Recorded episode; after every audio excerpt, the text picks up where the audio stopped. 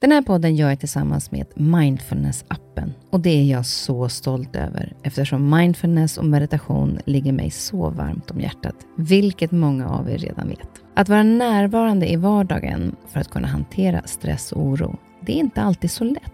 Då kan man ha mindfulness-appen nära till hands för att hjälpa dig när du behöver. För mig kan det vara så till exempel när det gäller sömnen, att vissa dagar då har jag riktigt svårt att komma till ro. Framför allt när det är mycket med jobbet. Då brukar jag använda mindfulness-appen och avsluta dagen med en avslappningsövning för att sänka stressnivån. Det gör det så mycket lättare för mig att somna sen. Oavsett om du kämpar med sömnlöshet, stress eller bara behöver en stund för dig själv så har Mindfulness-appen verktygen för att hjälpa dig att slappna av och sova bättre. Appen är utformad för att passa in i din livsstil med korta övningar som passar även de hektiska schemana. Som lyssnare till Nyfiken på så får ni 40% rabatt på prenumerationen av Mindfulness-appen. Länk till erbjudandet ja, det hittar ni i poddens Instagram, kaspersen nyfikenpa. Eller så går ni in på themindfulnessapp.com kristin. Välkomna till min podd Nyfiken på. Här får jag chansen att möta människor som jag är nyfiken på utifrån deras historia, kunskap och erfarenheter. Människor som jag inspireras av och förhoppningsvis kan vi med det inspirera er. Tack för att du är med och lyssnar. Veckans gäst är sömnforskaren Claire Ann Eriksen. Hon har framförallt intresserat sig för sömnen i kombination med stress, prestation, oregelbundna arbetstider och sjukskrivningar och hur det påverkar oss, vilket hon också föreläser mycket kring. När jag under hösten hade David Sundin här som gäst och han hade frågor kring sömnen och sen när Anders Lönedal kom hit och pratade om hur stress kan göra oss sjuka och vikten av återhämtning, då tog jag kontakt med Claran för att få mer insikt i hur viktig sömnen är för oss. Jag är nyfiken på vad som händer i kroppen när vi sover, varför vi kan ha svårt att sova i perioder och hur vi kan bryta dåliga sovmönster. Jag är dessutom nyfiken på om vi kan sova i kapp efter en natts dålig sömn och varför vår sömncykel är konstruerad som den är, med djupsömn, lättsömn och REM-sömn. Så håll er vakna, vi har mycket att lära.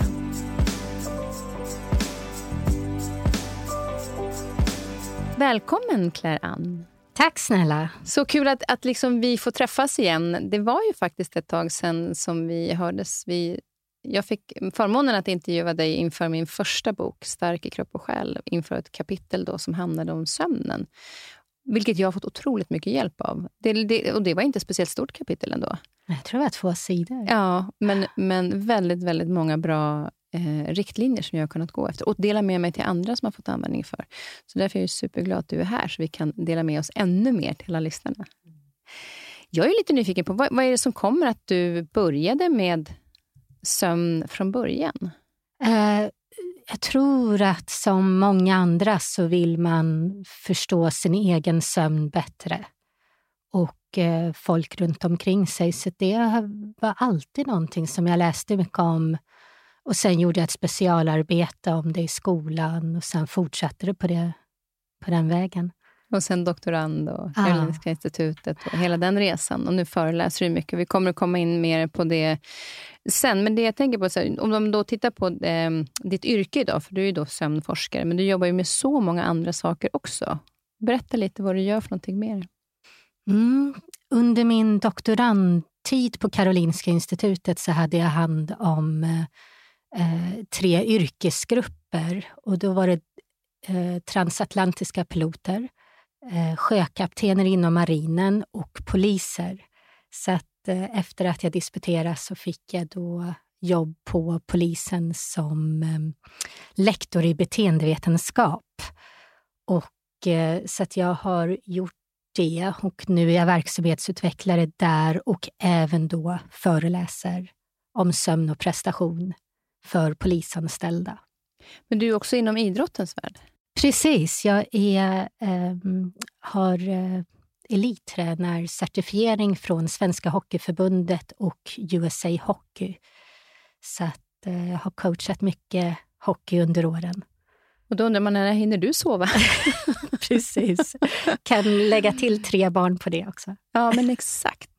Då är det ju rätt intressant. Men du ser till att du får den sömn du behöver. Ja, och nu är det ju inte någon hockeycoachning för tillfället, utan däremot är jag mycket ute och föreläser och var Riksidrottsförbundet eh, för några veckor sedan och det är lite olika inom idrottsliga världen.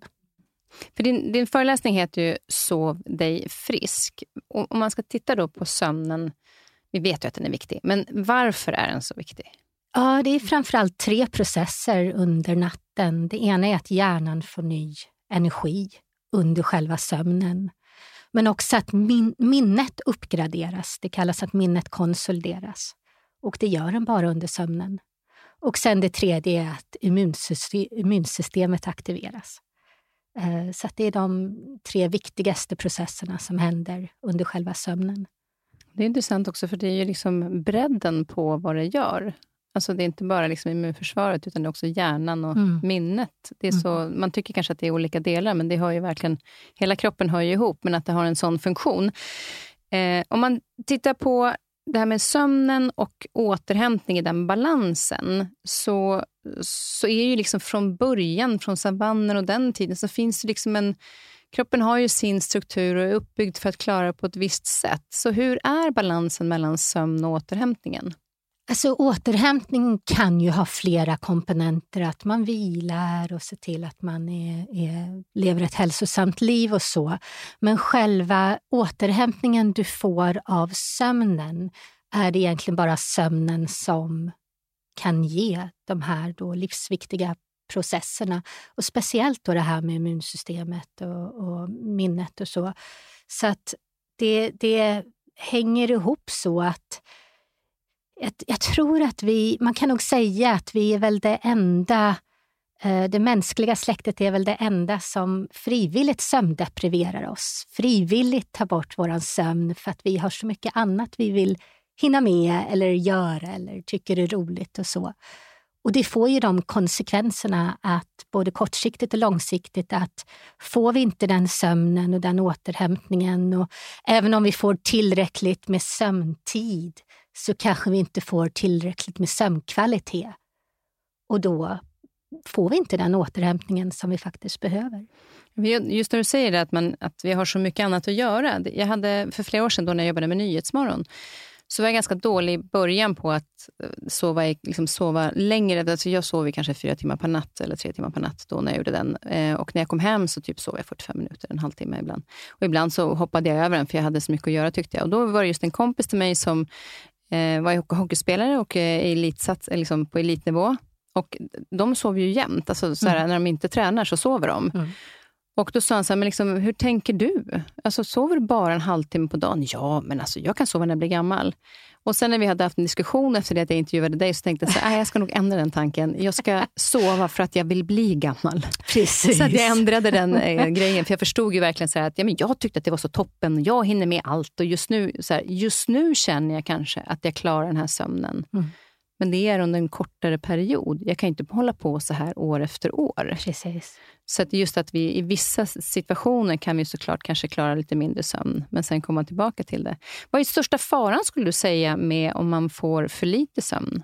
Då är det de här långsiktiga, att, att kroppen bryts ner. Immunsystemet aktiveras inte tillräckligt då, utan man, man trycker ner immunförsvaret. Eh, och till slut så kan man få infektioner och störd hormonbalans och andra saker som, mm. som händer då, som bryter ner kroppen. Allt från övervikt till hjärt och kärlsjukdomar och sådana saker. Det och det har att göra med om man har en alltså, dålig sömn en längre period? Då? Mm. Mm. Att man sover för lite en längre period? För att kortare perioder kan vi eh, återhämta. För jag har märkt i perioder när jag har jobbat väldigt mycket och sovit lite, så har jag trott att jag så går upp i vikt. Mm. Och Sen har jag sovit bra två nätter. Mm. Och då får jag av med ringarna igen. Mm. För att jag, ofta så sväljer jag i händerna. Vad beror det på till exempel? Det är ungefär den processen som händer under natten. Om du är vaken när du annars ska ha en sovperiod, så att säga, så blir du ju oftast hungrigare också. Är du vaken under en där egentligen ska sova så är det ju inte broccoli du blir sugen på. Utan du vill ju ha så mycket energi som möjligt för så att, att, piggare. så att du blir piggare och kan till exempel springa ifrån det här lejonet eller vad det nu än är för att gå tillbaka till det här med savannmänniskor. Så att det är det det är. Hur mycket energi kan jag få på så kort tid som möjligt så att jag kan fatta ett bra beslut och springa ifrån den här faran. Men, men om vi är uppe och till exempel spelar datorspel hela natten så förstår ju inte kroppen att det är det vi gör. Utan den sätter igång de här hungerkänslorna det, och vill bevara så mycket energi som möjligt för att kunna då överleva. För Jag kan uppleva att det inte är liksom att jag egentligen har gått upp i vikt, utan jag är liksom mer svullnat. Eh, eftersom mm. det kan försvinna på en eller två nätter, mm. så kan det ju inte vara att jag liksom har ätit mig stor, men det känns som att systemet inte har fått sin cirkulation. Kan det vara så? Alltså att den inte har fått processa, jag vet inte om det är lymfsystemet eller vad det är som gör att man sväller upp så? Uh, de här olika systemen som vi har i kroppen blir ju ur balans. Att vi har ju olika system som eh, ja, eh, ämnesomsättningen och blodtrycket och alla de här olika då, eh, kroppstemperaturen och sånt där. När de kommer ur balans, ur fas med varandra, så uppstår det alla möjliga saker som mm. Så det, det, är en sån grej som kan vara då? Att man liksom, till exempel att jag märker att jag sväller i fingrarna och inte får av mina ringar. Ja, jag skulle, jag skulle tro att det är ja, därför. Precis. precis. Och sen så bara sover man ett par dagar och då känns mm. det ju också så att, att kroppen har fått vila. Ja. Alltså den kommer tillbaka i sig själv på något sätt. Eh, om man tittar på sömncykeln, mm. för den ser ju väldigt olika ut under natten. Och, och nu pratar vi utifrån en normal sömncykel, för vissa kan ju kanske ha haft, hamnat lite ur balans och så vidare. Mm. Men hur skulle du beskriva en normal sömncykel? Det är nästan så jag skulle beskriva det som en ideal sömncykel numera för att det är svårare och svårare att veta vad som är det normala skulle jag nog säga. Men idealsömnen ser ut så att vi, vi börjar med att eh, det här stadie noll, då, vakenheten som man säger. Då. Helst ska vi somna inom 20 minuter. Det vet Varför jag. det? Ja, så att säga för att uppnå idealsömnen så ska vi inte ligga och vrida och vända oss i sängen. Vi ska inte associera den med vakenhet eller ångest och oro och, och, och sådana tankar och sånt. Utan egentligen ska man lägga sig och somna inom några minuter. Uh, och sen går vi in då i stadie ett som är den här lätta sömnen. Uh, det händer inte så mycket och det räcker med att jag säger Kristin, så vaknar du upp. Och det där är ju hemskt, för då kan inte jag somna om. Då har man typ fått en liten sån här powernap. En liten powernap, precis. Ja, det, ja, men det blir lite så, eller? För sen tycker jag det är svårare att somna om man har blivit väckt just i den första. Det kan vara så, precis. Eh, vissa har ju mycket lättare för det. Men är det så att man kanske redan har någon slags underliggande aktiveringsnivå med stress eller någonting, kortisol eller så, då kan det vara absolut mycket svårare. Dels att somna och när man väl har somnat, vaknar man till så kan det vara svårare att somna om. Absolut. Ja, och vad kommer man in för fas sen då? sen går man in i stadie två. Och eh, det är också ganska lätt sömn. Men det händer saker i kroppen här så att ämnesomsättningen saktar ner och blodtrycket och kropp, kroppstemperaturen sjunker. Och Det är sådana processer då i kroppen som saktar ner mer och mer för att kunna förbereda oss på stadie 3 och 4 och det är djupsömnen. Och det är där immunsystemet aktiveras. Och den är superviktig att hamna i egentligen? Ja, precis. Hur mycket djupsömn behöver vi? Ja, just det där vågar inte jag säga exakt. Jag tror att du hade en gäst där som Ja, precis. Lite... Anders Lönnedal som var här eh, avsnitt 11, han pratade om det, just det med tanke på lymfsystemet och eh, mm. lymfatiska systemet, alltså hjärnans lymfsystem. Och han pratade om 45 minuter till 60 minuter djupsömn Eh, sen behöver man ju flera timmar sömn, men mm. just att komma in i den, den tiden i djupsömnen, för det var det, det enda tiden där hjärnan mm. minskar, alltså den blir ju mindre då och underlättar för då glymfatiska systemet i hjärnan att rensas ut. Mm. Så han sa runt 45 minuter till 60 mm. minuter. Och, och, då, det är därför att man, sa, man ligger verkligen blickstilla då och ingenting, liksom, utan där får kroppen sin... Är det så att det är där kroppen verkligen kan få sin återhämtning på riktigt? Mm, absolut. Och Eh, just det här med att vi ligger stilla är ju ganska fantastiskt sätt för kroppen och hur vi kan förstå hur mycket energi som faktiskt går åt till återhämtning och de här processerna i att kroppen ligger så pass stilla för att inte använda onödig energi till något annat. Så att det är så mycket som händer just med att bygga upp och reparera kroppen och aktivera immunsystemet och se till att vi faktiskt får den här återhämtningen. Så det är därför som vi är liksom blickstilla. Eh, energin ska sparas och kroppen får helvila. Ja. För att sen hamnar man i en ny fas? Ja, precis. Efter djupsömnen så går vi upp till REM-sömnen. Och eh, det har att göra med minnet. Så att det är där minnet, minnet konsolideras. Alltså att man kan säga att korttidsminnet går över till långtidsminnet. Kan man säga. Så att stör vi den, stör vi REM-sömnen så är det ofta att man kan vet, vakna på morgonen, var har jag lagt nycklarna? Såna här saker, att man det inte riktigt har konsoliderat då. Det är så coolt att de här olika eh, nivåerna har faktiskt en, en direkt betydelse för eh, för kroppen i den återhämtning. För jag hade aldrig tänkt på, för det enda jag hade hört om REM-sömnen var ju att det är där man drömmer. Ja, precis. Jag är inte jättepigg på just det här att det är där man drömmer, för det stämmer ju verkligen. Men vi drömmer ju givetvis genom hela sömnen. Det är inte så att hjärnan stängs av och sätts på under REM-sömnen. Utan, men däremot så skiljer sig drömmarna just i REM-sömnen. På vilket sätt då? Det är där kreativiteten släpps lös. Det är där vi får de här uh, konstiga, absurda, fantastiska drömmarna. Så att när man har undersökt försökspersoner och så väcker man dem i stadie 1, vad drömde du? Väcker dem i stadie 2, vad drömde du? Stadie 3, stadie 4. Sen när man väcker dem i REM-sömnen, det är där de här bara otroliga, fantastiska, uh, fantasin och kreativiteten bara släpps lös där. Ja, för det är fantastiskt. Man kan ju vara på olika platser i världen samtidigt med människor som inte har med platsen att göra. Så det är verkligen, det var kul att säga att det är så kreativitet, ah. för hjärnan är ju väldigt kreativ i det. Men jobbar den inte extra hårt då när den är så aktiv? Ja, här är vi fysiologiskt sett paralyserade. Så här kan vi inte röra oss, även om vi skulle vilja det. Har du någonsin vaknat innan paralysen har släppt? Har det någonsin hänt dig? Nej, nej. nej, det, kan, nej det har jag inte gjort. Varit med. Nej, nej, du har vaknat upp och sen kan du inte röra dig i typ två sekunder, sen oh, så släpper det. Ja, precis. Du har inte varit med om nej, men, nej, men den där är ju väldigt intressant. För ibland kan jag känna, ibland kan man ju ligga... Eh, jag kan uppleva att jag inte kan röra kroppen, men det händer saker i huvudet. Att Aha. kroppen är så här... Jag, och framförallt om jag har haft en dröm när jag säger jag vill härifrån. Jag är jagad, men jag kan inte röra mig. Där. Är det den? Det är den. Aj, vad det är cool. den. och det är helt ofarligt. Det är bara en liten timing. Liksom. Ja, För den kan ju vara ganska obehaglig faktiskt när man vaknar sen. Att, så här, att, att, uh, jag vet det var någon som hade drömt om att man låg under, de hade ramlat ner från en säng och hamnat under sängen.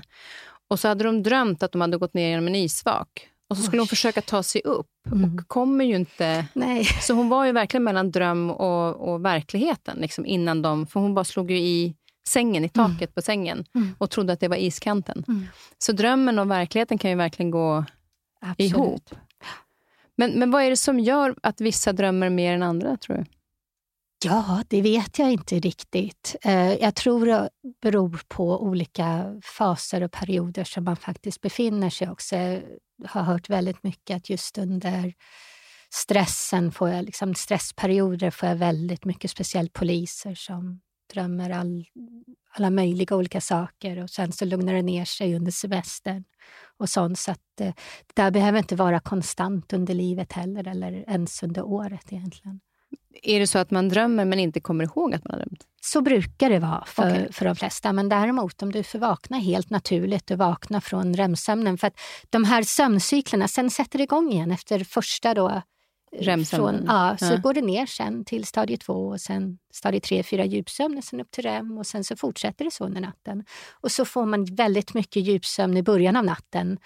Eh, kanske för att vi igen är fysiologiskt sett, biologiskt sett savannmänniskor som ja, har sett till då att är det så att vi måste vakna på natten för att våra, ja, det börjar brinna i våra grotta eller någonting sånt, så har kroppen i alla fall sett till att vi har fått det mesta av djupsömnen i början av natten. Så att vi har mycket mer djupsömn i början av natten och mycket mer REM-sömn i slutet av natten. Så att får vi vakna naturligt så vaknar vi oftast från REM-sömnen och kan komma ihåg våra drömmar. Och Det låter nästan som att då är vi nästan i det här kreativa läget. Mm. Jag kan ju bara tycka att det är lite synd ibland när man har en sån här fantastisk dröm. Ja.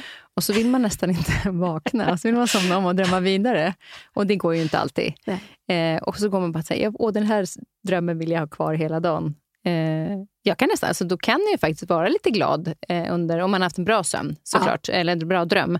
Men det är ändå intressant hur det, kan, hur det kan påverka. Och vissa nätter har jag verkligen inte kommit ihåg någonting. Så Nej. det är intressant. Men då är det förmodligen för att jag, det är inte bara att jag inte har drömt, utan jag har inte kommit ihåg. Precis. precis. Och sen är vi väldigt bra på att släppa de där drömmarna. Det är kanske är bra på ett sätt. Det är kanske lika bra det ibland. Exakt. Ja, det är nog li äh, lite, lite bra kanske.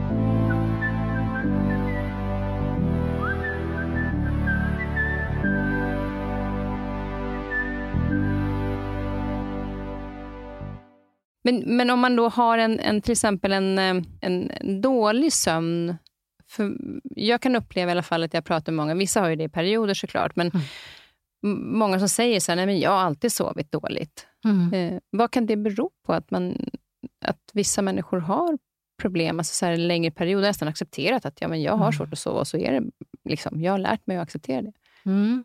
Och vi går tillbaka till den här, just den här sömncykeln av det. Så att om man går från stadie 1 till stadie 2 och sen kanske man inte kommer så mycket längre. Man kanske inte kommer till djupsömnen. Eller så får man bara en kort djupsömn och sen går man upp till REM och så kanske man går ner till stadie 2 och så kommer man inte längre. Eller en kort period, 3-4 då, djupsömn. Och så fortsätter det så att man håller sig i stort sett. Man kommer inte ner i djupsömnen eller får tillräckligt mycket sömn. Att det är det som som sker då när folk säger att ja, jag sover väldigt, väldigt dåligt. Då är det oftast det. De har inte fått tillräckligt med djupsömn. Det, egentligen är vi ändå då, som du berättade precis, konstruerade så att vi normalt går ner i djupsömn först. För kanske de som säger att jag klarar mig på fyra timmar, då kanske de har en väldigt bra djupsömn. I don't know. Men, eh, men... Exakt, effektiva djupsovare. Exakt, de kan komprimera sin djupsömn på, på mycket kortare tid. Ja, för hur, hur, många timmar ungefär behöver vi per natt, om man säger eh, i, i, ja, idealiskt, ja. man inte säga normalt längre, utan så, som vore bra att få in som vuxen? Eh, man brukar säga ungefär 6,5 till 8,5 timmars sömn. brukar man säga. Men det jag tycker är viktigt att påpeka där är att det behöver heller inte vara konstant under livet eller under året ens. Utan är det så att eh, man har semester, det är sommar, eh, solen går ner väldigt, väldigt sent och går upp väldigt tidigt och sånt och man kanske bara får en sex och en halv timmars sömn eller något sånt där och man mår jättebra och trevligt och ute och gör roliga saker så är inte det något problem. Men sen kanske då under vinterhalvåret så kanske man behöver lite mer. Se till att man får lite mer då. Kanske åtta, åtta och en halv timme och sånt där. Så att, att man är lite mer flexibel med det och inte känner att jag måste få det här utan, utan att verkligen känna efter vad mår jag bra av, är det viktigaste.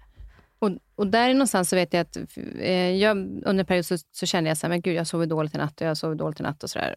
För att jag hade legat och tänkt och, och, upplevde det som att jag hade legat vaken i ganska många timmar. Men sen så tog jag på mig en klocka som, som kollade min sömn.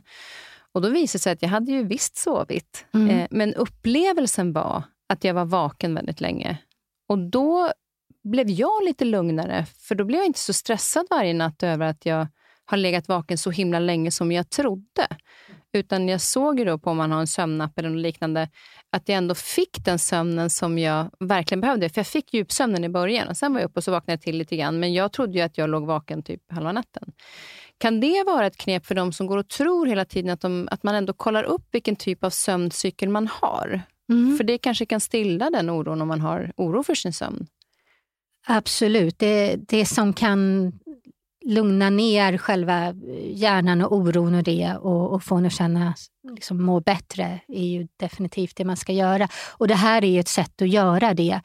Eh, så länge det inte blir tvärtom, för det har jag också haft eh, personer som har sagt att eh, de tittar på klockan, åh nu fick jag bara det och därför blev jag jättestressad och sånt. Så att, så att använd det på ett sätt som, som hjälper så att säga, och inte stjälper. Man kanske kan checka av att okej, okay, det stämmer, jag sover inte så bra, men då använder jag inte det mer nu för att jag ska bli stressad varje natt. Alltså så att man inte, ah. eh, nu säger inte jag att man ska använda det, men det kan vara i alla fall ett sätt att testa sin egen sömn Precis. och se om det som jag upplever stämmer. Men hur kan man annars göra för att förhindra dålig sömn? Mm. Det första man kan tänka på är själva temperaturen i sovrummet. Vad ska den vara? 13 till 18 grader. Jösses, det är kallt. Visst är det? Ja. Kanske för att vi biologiskt sett är savannmänniskor som hade det kallt i våra grottor och, och sånt. Men också det här att kroppstemperaturen är det allting sånt och de här olika systemen saktar ju ner under natten och kroppstemperaturen sjunker och ämnesomsättningen och så. Så att det gör då att det kan starta igång de här olika processerna som bygger upp kroppen.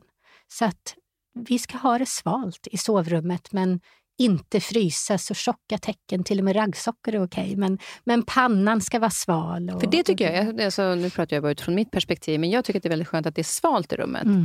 Eh, men jag, eh, det var när Eh, min son eh, var, var liten så hade, jag precis, eh, hade han fått diagnosen ADD. Och så låg jag i sängen och läste på om det här. Då, och då stod det bland annat att de kan vara väldigt varma och liksom, eh, gå ut i t-shirt mitt i vintern. och så där. Och Då hade jag, eh, låg jag med pyjamas under täcket och han låg i min stora dubbelsäng bredvid mig. Och Då hade jag en temperaturmätare uppe i taket, en, en termometer. Och så tittade jag på vad det för, det var 13 grader där inne. Och han låg i kalsongerna utan täcke. Och jag bara, hur är det här möjligt? För jag tänkte att det är alldeles för kallt för honom. Men han har aldrig brytt sig om, han älskar när det är kallt i rummet. Så det kanske är lite olika också. Mm. Men i alla fall inte mer än 18 grader, utan helst under det. Precis, exakt. Yes. Och kanske inte ligga i, i eh, blåst från, från, tänker jag, från fönstret, utan försöka Ja, nej, alltså man ska ju inte frysa och det. Det, det är ju så att gärna tjocka liksom, tecken och sånt. Man kan till och med ha vantar om man vill det. Men själva rummet i sig ska vara svalt och som det säger mörkt och tyst. Det som får en att liksom associera själva eh, sömnen och insomnandet med det här lugna så att man kommer ner i varv. Um, men eh, vad gäller skiftarbetare så kan det vara väldigt svårt att dels att somna men när man har gjort det kan det vara svårt att bevara sömnen just för att man inte har tillräckligt mycket melatonin och sånt under dagen.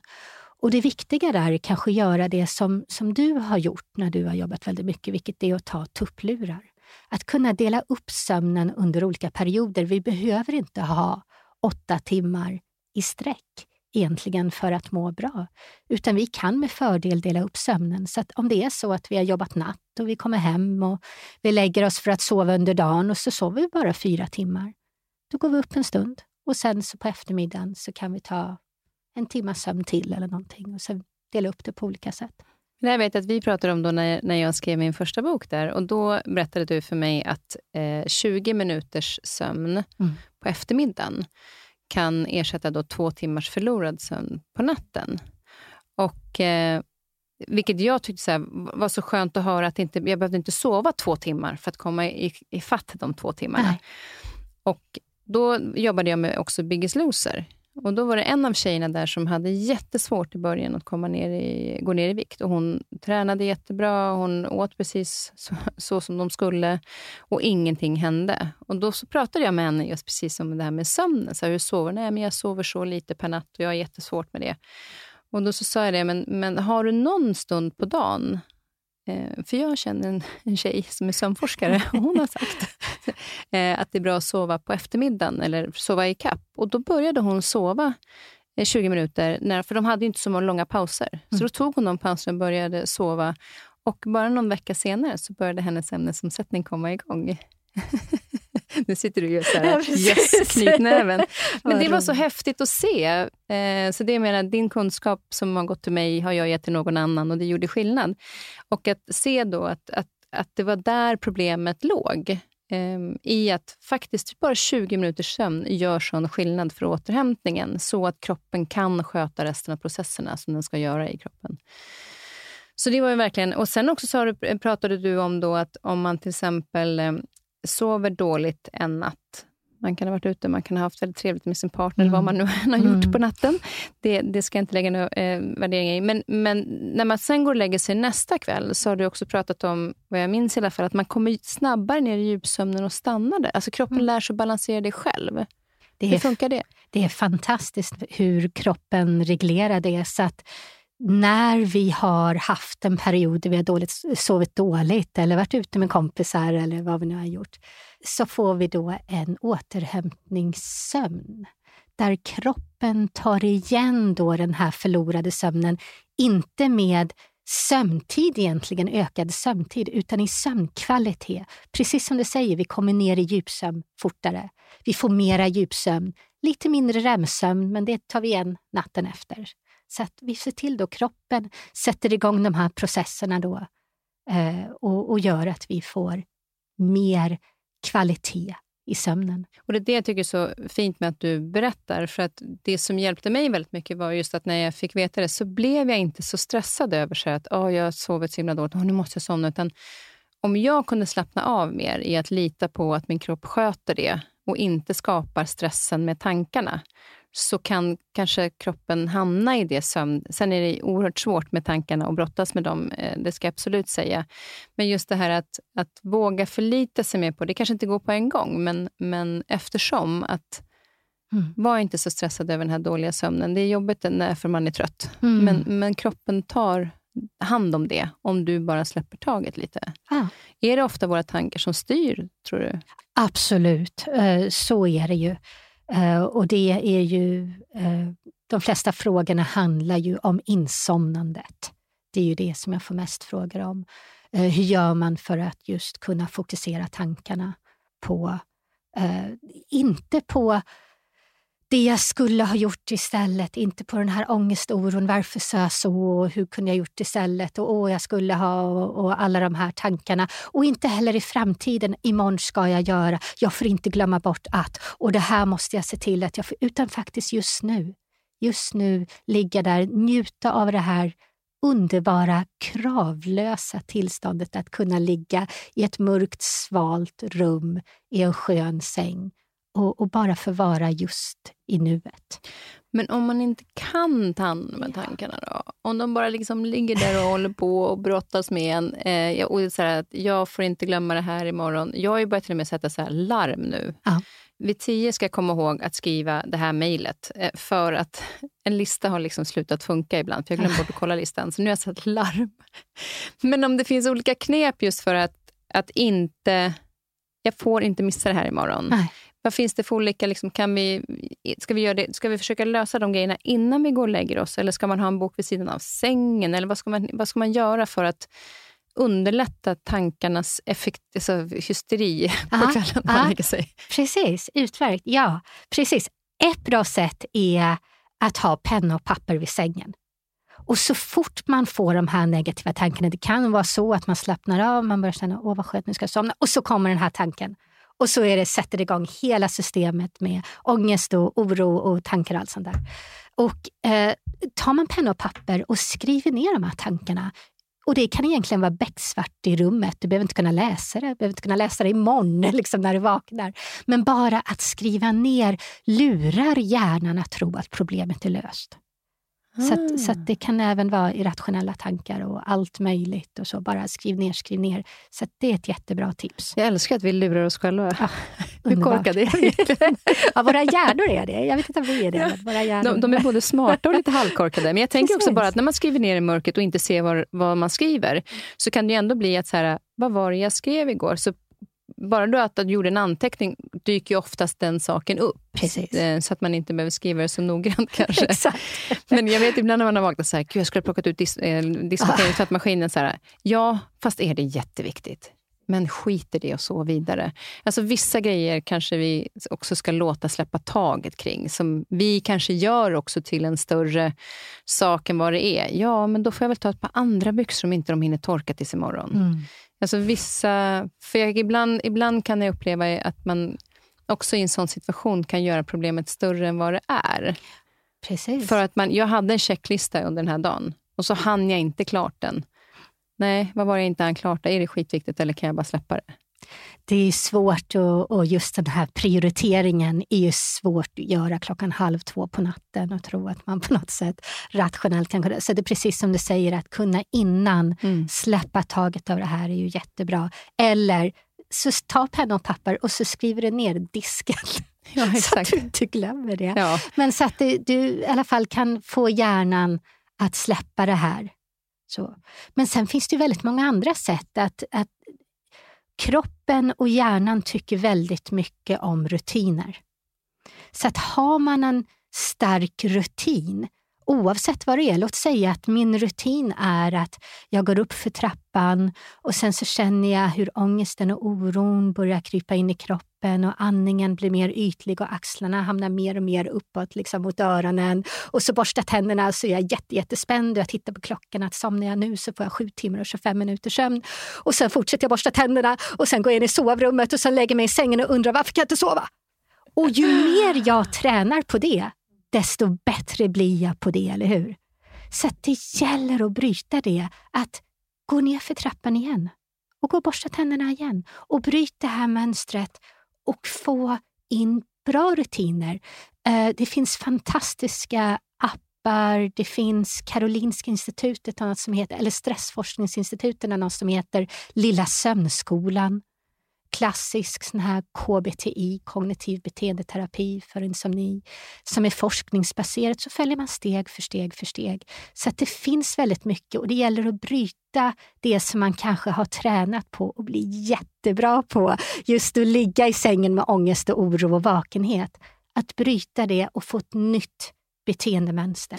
Och Det där är intressant att du säger, därför att det är ju någonstans så kan Ehm, jag hade ju för några år sedan, eller ganska många, 2008 så fick jag den här sjukdomen TVAR som är en luftrörssjukdom. Eh, och den sitter ju eh, väldigt olika för alla, men den sitter kvar väldigt länge och man är väldigt, väldigt trött. Och, och sköter man inte den där eh, sjukdomen så på 90-talet kallade man det för orientera-sjukan, för det var flera då som fick hjärtmuskelinflammation och dog.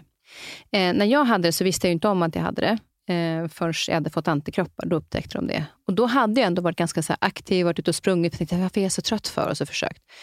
Sen fick jag höra då om en, eh, en jag hade spelat golf med, att hans kompis dog när han hade tvar. Eller då hade det förmodligen blivit hjärtmuskelinflammation. Men han hade i alla fall varit lämnat barnen, gått hem och lagt sig och sovit och inte vaknat igen. Mm. I mitt huvud blir då, gå inte och lägg dig. Du har ju varit aktiv, du har haft tvar. Eh, jag blev ju skiträdd att jag inte skulle vakna igen. Samtidigt så gjorde jag Nyhetsmorgon, så jag skulle upp halv tre. Mm. Och då blev jag liksom, jag var rädd för att somna, för att inte vakna. Men jag var stressad över att jag skulle upp tidigt på morgonen, eller på natten. Mm. Vilket gjorde att jag hamnade i liksom en, en, en, helt ond cirkel som sen slutade i en utbrändhet mm. såklart, för jag, hade, jag fick ju ingen sömn. Mm. Men det som är konstigt idag, för det här är så pass länge sedan, så är det så att jag har inga problem att somna idag eh, eller sova. Jag sover jättebra. Men så fort det handlar om att jag ska upp på morgonen, jag är inte stressad för att försova mig. Mm. Jag har satt larmet tre gånger, så jag, jag, där har jag mina rutiner. Men jag märkte efter ett tag när jag funderade på vad är det som gör att jag har så svårt att somna. Och då kom den här grejen tillbaka. Mm. Alltså, så jag tänkte så här, men gud, olustkänslan jag har av att gå och lägga mig ligger ju därifrån. Mm. Att jag liksom, men inte när jag är så lugn och inte stressad, utan det, det, är kopplat till att jag ska upp på morgonen. För det är någon sån minnesgrej därifrån. Så då är det plötsligt att jag går och lägger mig och är rädd för att inte vakna. Jag är inte ett dugg rädd för att inte vakna, men det sitter liksom i mig. Mm. Många som har de här dumma invanda mönstren som inte är en sanning idag. Det var sanning för mm. mig då, där och då, min rädsla. Men jag har ingen rädsla för det idag, men ändå hamnar i det. Mm. Hur ska jag göra, eller vi göra, som har... Liksom, för det kan ju ha med småbarnstiden att göra. Ja. Jag, jag, kom inte i säng för jag visste att barnen skulle upp sen, eller vad mm. det kan vara. Eh, vad kan man göra då? Är det de här att man ska då ändra om? Ja. Börja från början igen? Börja när jag märker att jag börjar liksom tycka att det är jobbigt att gå och lägga mig. Mm. Precis. Gå och borsta tänderna igen. Gör det två gånger, gör det tre gånger. Ta och liksom en omstart så att man inte kliver in i sovrummet med hela det här bagaget. Och, och försöka ha det här mer mindfulness-tänket, just det här medveten närvaron just nu, inte framtidstankar eller det som jag har varit med om under dagen, utan att verkligen försöka just nu. Uh, bryt det genom att läsa en bok, bryt det genom att göra någonting som, som får någon slags positivitet och lugn och ro. Och det som är så fantastiskt nu för tiden, det är att det räcker med att googla lite grann. Det räcker med att kolla på olika appar och sånt. Och det finns jättemycket program som är enkla, steg 1, 2, 3. Och så kan man testa olika saker. Mm. Så försöka, för det är just att att det kan vara ett gammalt invant mönster. Ah. Så känner man igen den lilla känslan, så eh, backa. Ja, för Byt fram... till en annan pyjamas eller vad fasiken som helst, bara för att göra någonting annat. Ja, ah. precis. Så att, så att inte kroppen lär sig att här i sängen, här ska jag aktivera mig och känna ångest och oro och alla tankar. För det är faktiskt det jag har tränat på i flera års tid. Och det är ju fantastiskt när man väl sover. Alltså det är ju så härligt att lägga, alltså det är ju så skönt. Så egentligen så ska man ju verkligen inte ha det. Det finns ju de som till exempel vaknar också mitt i natten, mm. som kan vakna upp och har svårt att somna om då. Mm. Vad, vad beror det på? Vad kan man göra då? Ja, vaknar man upp flera gånger under natten så brukar det vara efter, de här, efter REM-sömnen. För då sker det en aktivering i kroppen och sen så går den ner till nästa då sömncykel som startas och med kroppstemperaturen och sånt som sjunker och sånt igen. Så att det är en aktivering i kroppen eh, vid varje REM-sömn. Och då kan det vara så, speciellt om man har mycket stress i kroppen och så, kortisol och sånt som inte har rensats bort, så kan det vara att man faktiskt vaknar till och så blir det svårare att somna om. Och det är egentligen samma sak här, att ta det lugnt ingen stress, ingen oro. Är det så att du, du kan eh, planera in att ja, är det så att jag inte somnar nu utan det kanske tar någon timme eller så, jag somnar och jag läser en bok och jag gör någonting annat om, om jag är för pigg så att säga. Ja, men då kanske jag kan ta en 20 minuter imorgon under dagen.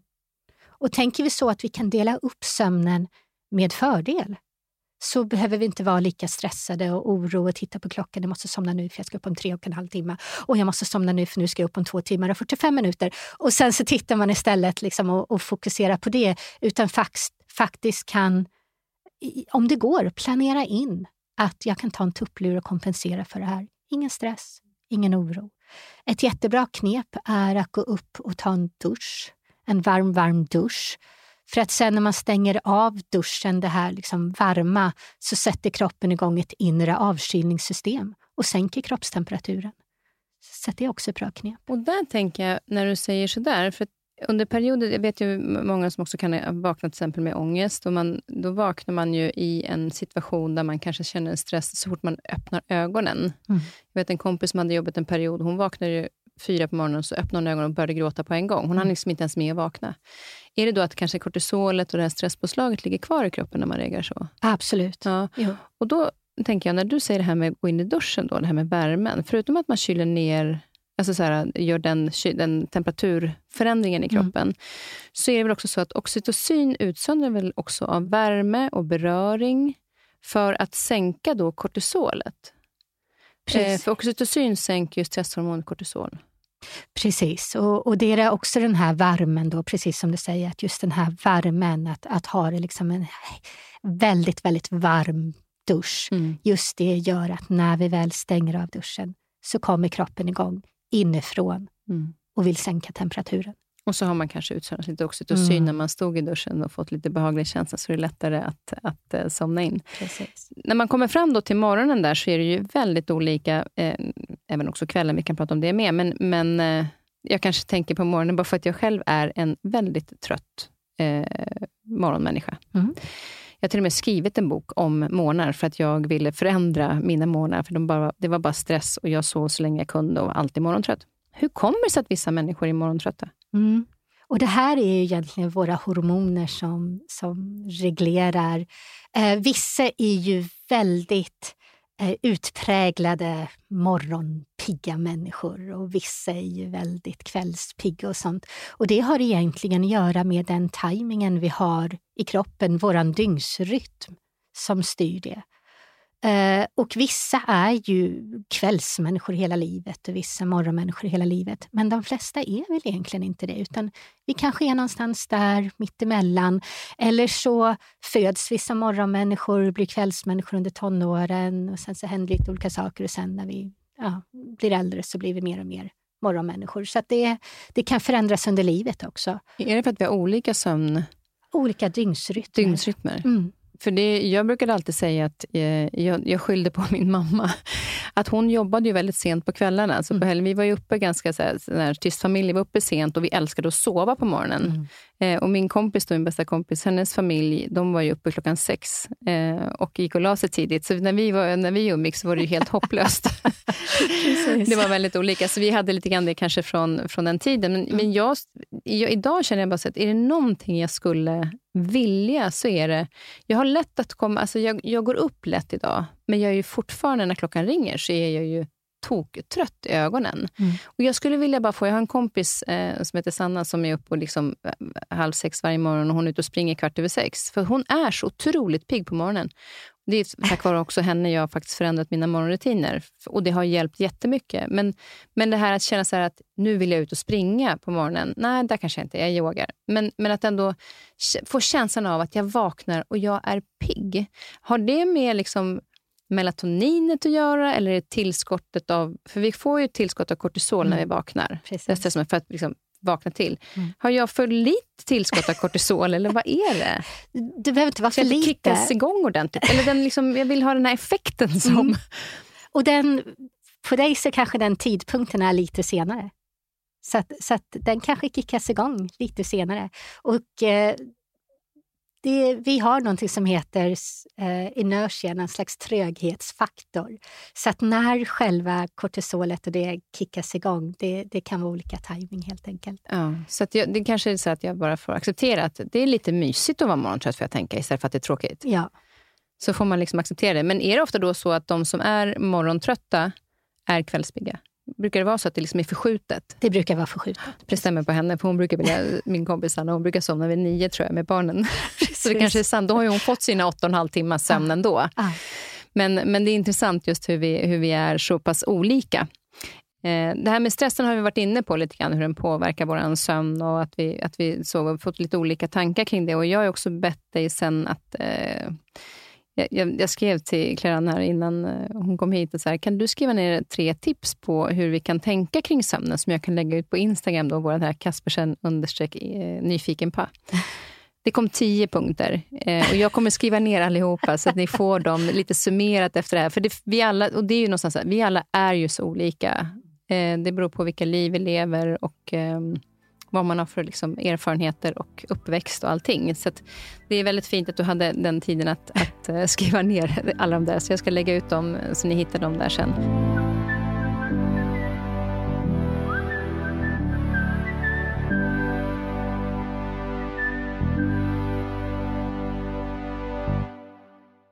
Men är det någon skillnad om man tittar på ålder till exempel? Alltså jag tänker på ungdomar i skolan mm. eh, som sover dåligt. Hur, hur reagerar de på, på dålig sömn? Mm. Jättebra fråga. Och Speciellt i de här ungdomsåren med mycket tillväxthormoner och så. Eh, där speciellt så har vi sett en förskjutning av dygnsrytmen. Så att då, den forskning som finns där skolor börjar senare på dagen har vi märkt positiva effekter av. Så att eh, ungdomar bör få i alla fall någon slags eh, valmöjlighet att faktiskt kunna få börja skolan lite senare eh, på grund av de här positiva effekterna som, som sker då. Så att man får mer någon slags kvällsrytm när man är i den åldern. Men just det här du sa, olika uppväxt.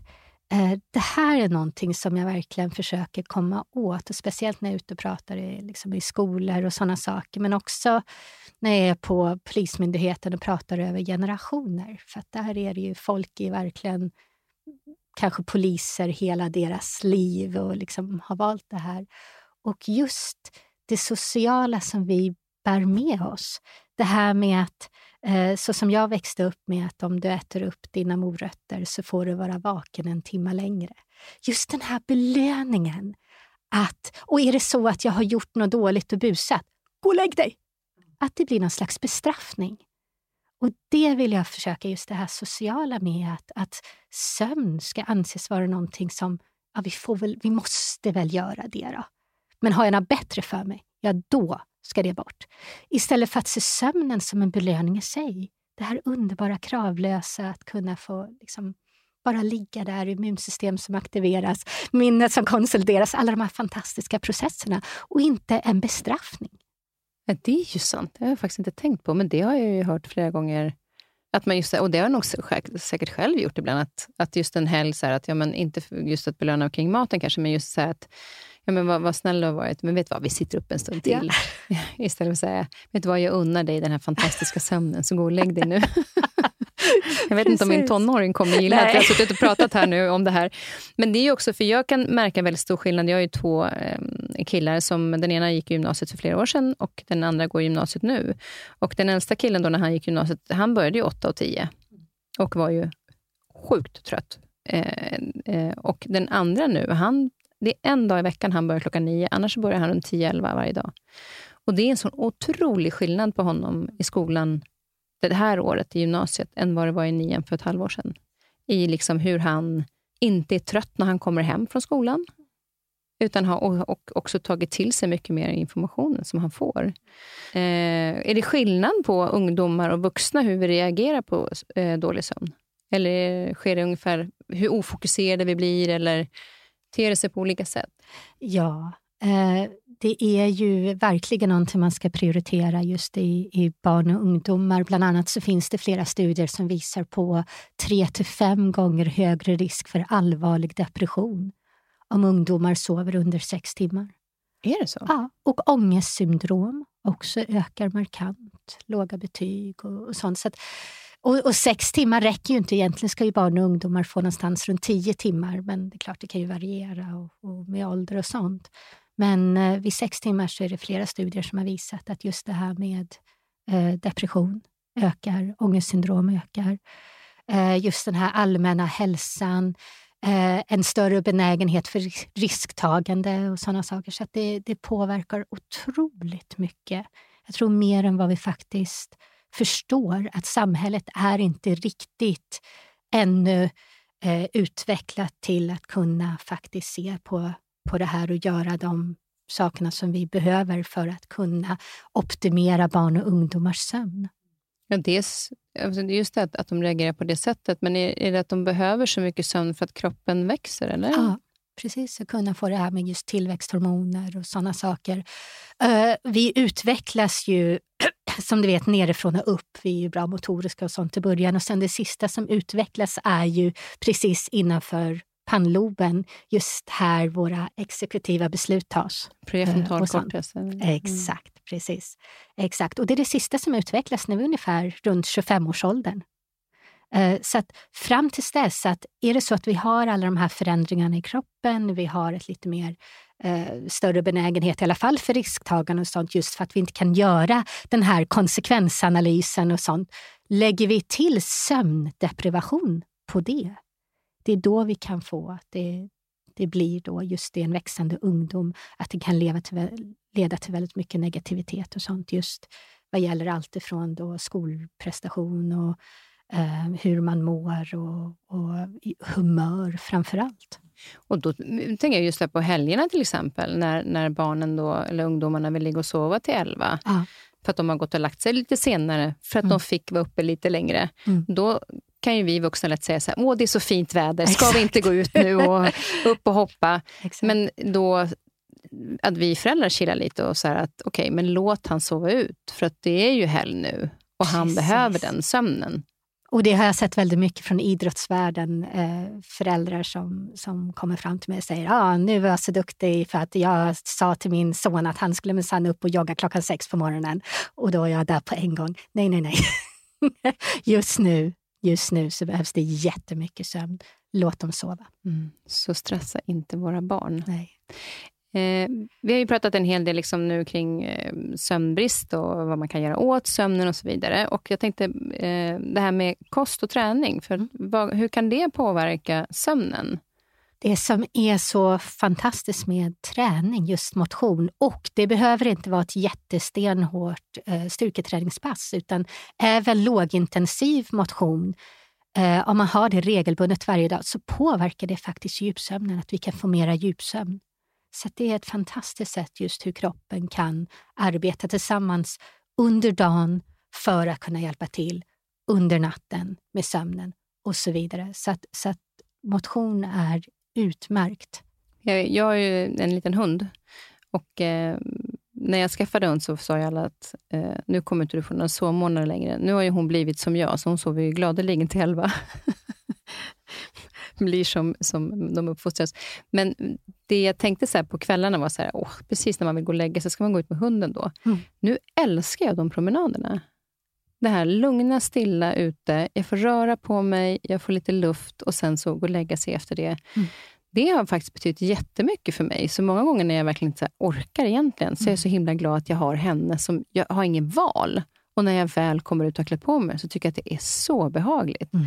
Är det då omedvetet kanske, för att jag då får en, en... För att jag tycker det är skönare att gå och lägga mig? Mm. Absolut. Och det har då en sån funktion. Så det räcker egentligen med också att tänka att ja, men jag tar en promenad. Absolut. Och det, det kanske kan vara en grej när man har det här ovanda mönstret sedan långt tidigare. Mm. Eh, att bryta det med att jag tar en promenad varje kväll, för det vet jag gör gott för min sömn. Och då ställer man sig, då lurar man kanske hjärnan igen. Mm. Eller just det här att jag får en positiv tanke kring någonting som ger mig bra sömn. Precis. Exakt. Och sen så är det vissa som, som har svårt att varva ner efter eh, kanske ett hårt eh, styrketräningspass eller motionspass eller någonting. Och det gäller att tajma in det så att man inte gör det precis innan man går och lägger sig i så fall. Det kan ta en, två timmar till och med för kroppen att eh, varva ner. Och Det är ju bra att veta det, för jag vet många som jobbar på kvällen mm. har ju svårt att komma hem. Min mamma jobbade ofta sent och hon mm. var ju superpigg när hon kom hem. Mm. Men inte då stressa så här, jag måste sova, jag ska upp igen. Utan så här, jag är medveten om att det kommer att ta lite tid, så det är fine. Precis. Så slipper vi den här inre stressen som vi oftast jagar upp själva. Precis.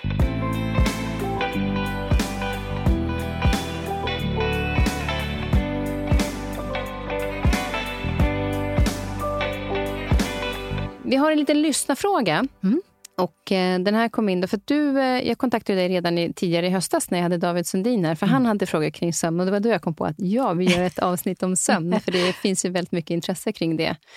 Eh, och eh, framförallt, då, vilket är lite tråkigt eftersom det är, de som är intresserade är de som inte sover bra. Mm. Eh, men det här kommer från en tjej som heter Maria och i deras familj så har de fyra barn.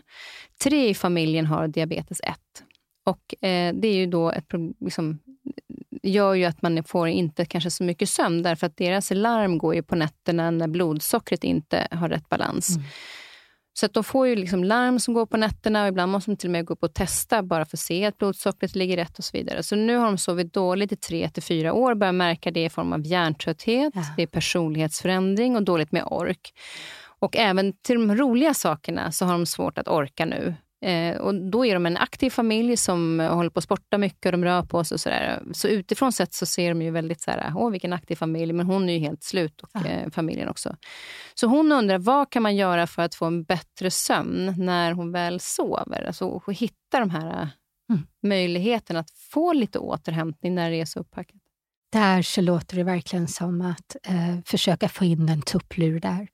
Så att är det så att man blir störd under djupsömnen flera gånger, kanske till och med per natt. Att man ser till att försöka ta igen det med en tupplur under dagen. Och igen, det, det kan ju ersätta upp till två timmars förlorad sömn. De där 20 att, minuterna, ja. ja mm. Så att kunna dela upp sömnen i så fall, det, det är det det låter som.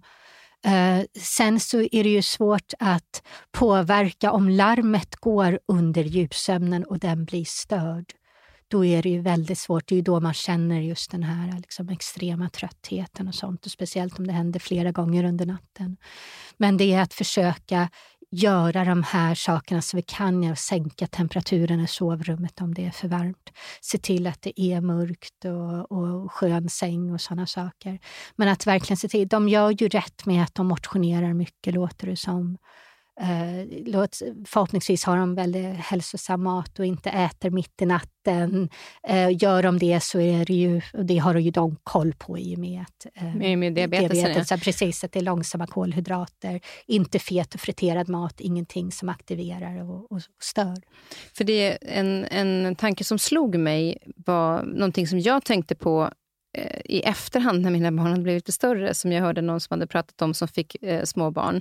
Det var att de, eh, paret i sig delade upp mycket mer. Att eh, Om hon hade tagit natten så tog han barnen en stund på eftermiddagen, för här är det fyra barn, så det är svårt mm. att kanske hitta en lucka att sova. Mm. Men om det är en som har tagit natten så kan den andra se till att jag sticker iväg med barnen den här timmen så att du kan få sova på eftermiddagen och då inte börja dammsuga, vilket jag gjorde. Jag passade på när barnen sov på eftermiddagen och städa istället för att sova när barnen sover. Precis. Och att, kan det vara en grej att man liksom försöker dela upp sig lite i vardagen Mm. och nästa gång så kanske hon tar natten och då får mannen vila på eftermiddagen och hon tar iväg barnen. Och då är vi tillbaka till det här att prioritera sömnen. Att förstå betydelsen just av sömnen.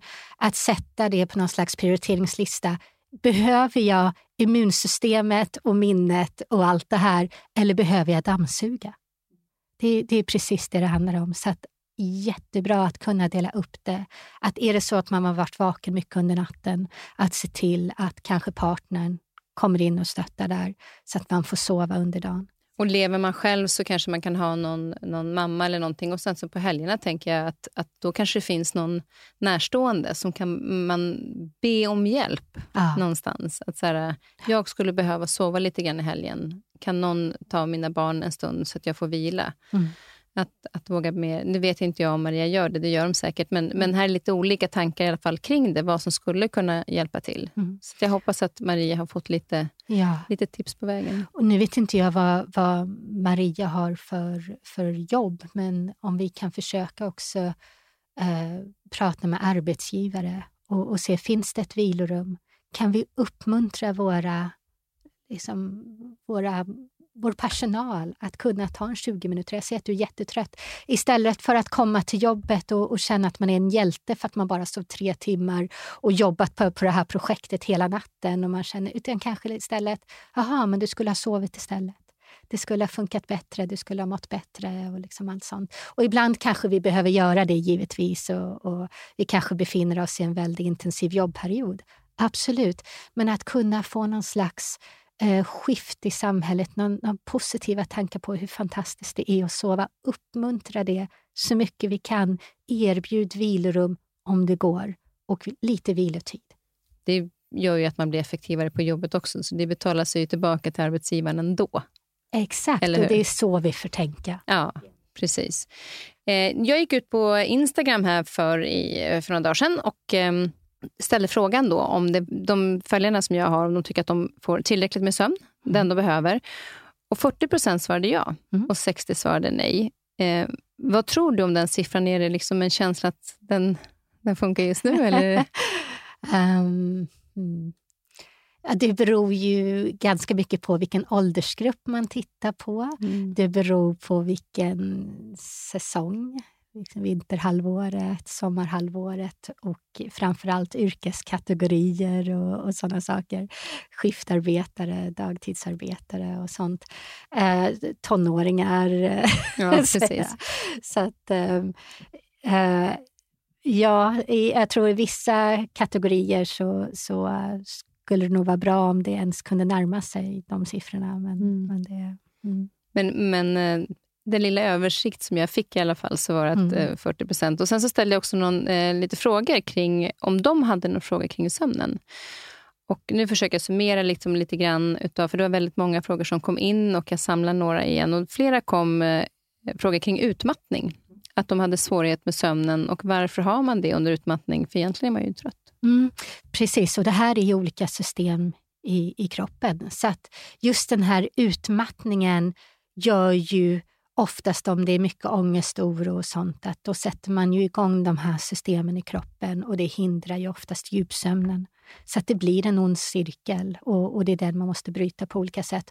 Och ibland så är det enda sättet att bryta det på är att verkligen söka hjälp och, och få då inom sjukvården om, om man känner att man behöver det.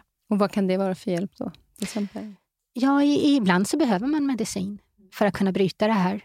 Eh, och ibland så behöver man då, som vi pratade om förut, just det här med KBT i eh, kognitiv bete beteendeterapi för insomni. Eh, och ibland behöver man eh, verkligen titta över hela sin livssituation och, och göra omprioriteringar. Och kanske välja någonting helt annat och, och göra någonting. Så att, eh, men absolut, att eh, tyvärr är det inte så att ju mer utmattade vi är, desto mer sover vi ibland. Det är inte alltid så, utan det kan vara tvärtom. Ja, och en kompis som jag hade, jätte, som var, hade då, eh, utmattning, hon eh, hade jätteproblem att sova i början. Men sen när hon väl började sova, alltså hon, ställde inte hon klockan så kunde hon sova 10-11 timmar. Och Det här pågick ganska länge Är det så att kroppen kommer till, sover så mycket som den faktiskt behöver just för att komma tillbaka? Och att, hon var ju så här, men alltså hur länge ska jag sova så här Ja. länge? Ja. Uh, ja, det kan vara det. Det kan också vara något som heter hypersomni, vilket är att man faktiskt sover för mycket. Vi är så otroligt känsliga, just uh, människosläktet, på det sättet. Vi ska ha lagom. Det, det är det, så att vi ska inte ha för lite. Men vi ska definitivt inte ha för mycket heller. Så att är det så, ibland kan det vara olika saker som till exempel depression kan göra att man istället sover alldeles för mycket och vill inte vakna och fortsätter sova och sånt. Och sen så kan man reagera helt tvärtemot det också och få för lite sömn på grund av det. Så att det, det, det ska vara lagom. Men det kan vara så att hon just under denna perioden faktiskt tog igen sig och behövde väldigt mycket sömn. Så, så kan det vara. Mm. Och, och märker man att det pågår för lång tid kanske, så kan man ju ta kontakt med någon för att få hjälp. Ja, framförallt om, om du aldrig blir pigg så att säga. Om du sover och sover och sover och så, och så blir du ändå inte pigg.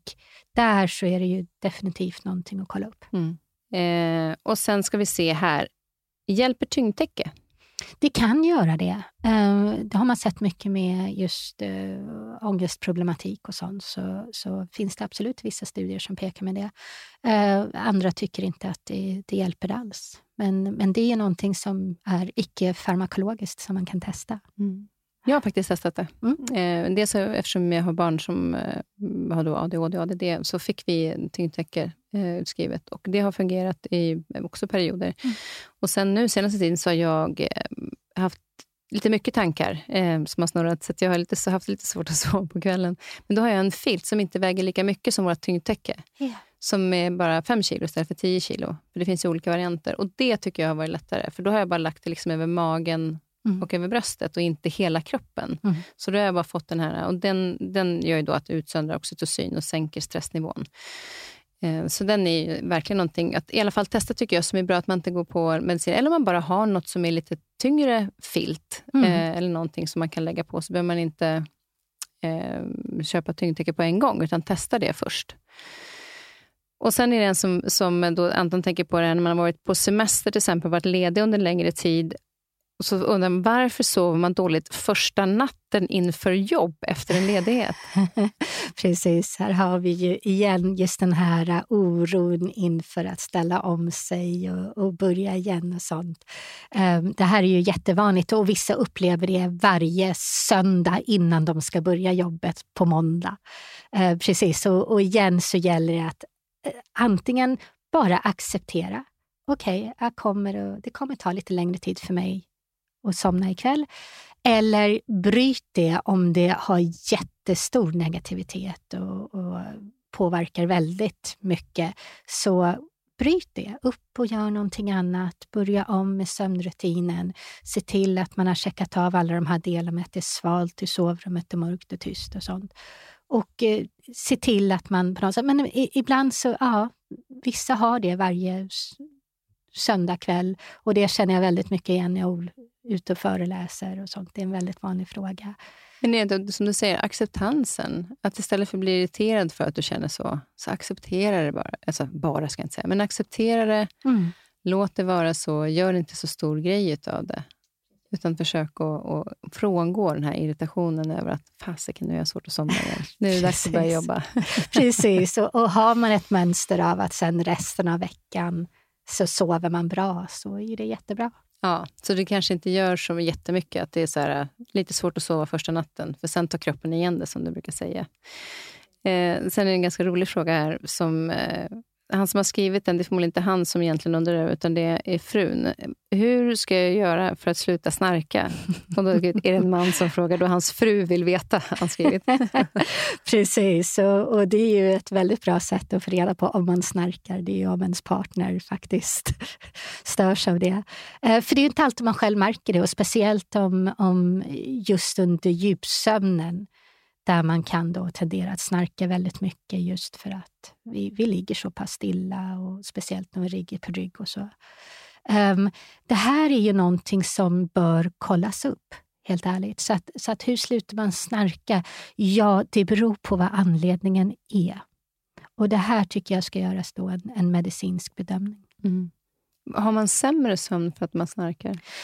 det kan vara så. Eh, snarkningar är ett bra sätt att störa djupsömnen på. Faktiskt. Så eh, det, det, kan vara så att man vaknar upp, man kanske sover ja, igen sina åtta timmar eller någonting, men vaknar upp helt slut och man undrar varför. Ja, det är för att då snarkningarna har stört djupsömnen. Mm. ja, för det är just där som man snarkar oftast. Och sen finns det väldigt ofarliga snarkningar också som, mm. som inte stör. Men och sen stör det ju sömnen för den som ligger bredvid. Framför allt, precis. Exakt. Ja, men det här var några eh, frågor och vi kommer då som sagt, jag kommer lägga ut eh, dina tio tipsen på, mm. Eh, på vårt Instagramkonto. Du, nu, tiden rinner iväg och eh, vi har ju haft fantastiskt härligt och man lär sig så väldigt mycket av dig eh, och det är kul att få dela med sig av det till lyssnarna. Så vi hoppas att alla kan få en härlig start nu för nya året och se, mm. inte skapa stressen kring sömnen utan försöka acceptera landa i det och du kan sova i kapp. Mm, så du, inte stressa. Och du kan dela upp sömnen om du mm. vill. Mm. Du föreläser ju en del och om man skulle vilja komma i kontakt med dig för att man skulle vilja ha en föreläsning någonstans, eh, hur kommer man i kontakt med dig då? Då är det www.sovdigfrisk.nu. Ja, exakt. Det tycker jag är så bra. Sovdigfrisk.nu. Ja, men så härligt att ha dig här, Claire. Och eh, tack snälla och ha ett härligt år nu framöver. Nu ser vi framåt med ljusa eh, ögon och mm. ljusa tankar kring det här året 2021. Precis. Tack snälla för att du kom. Tack så hemskt mycket.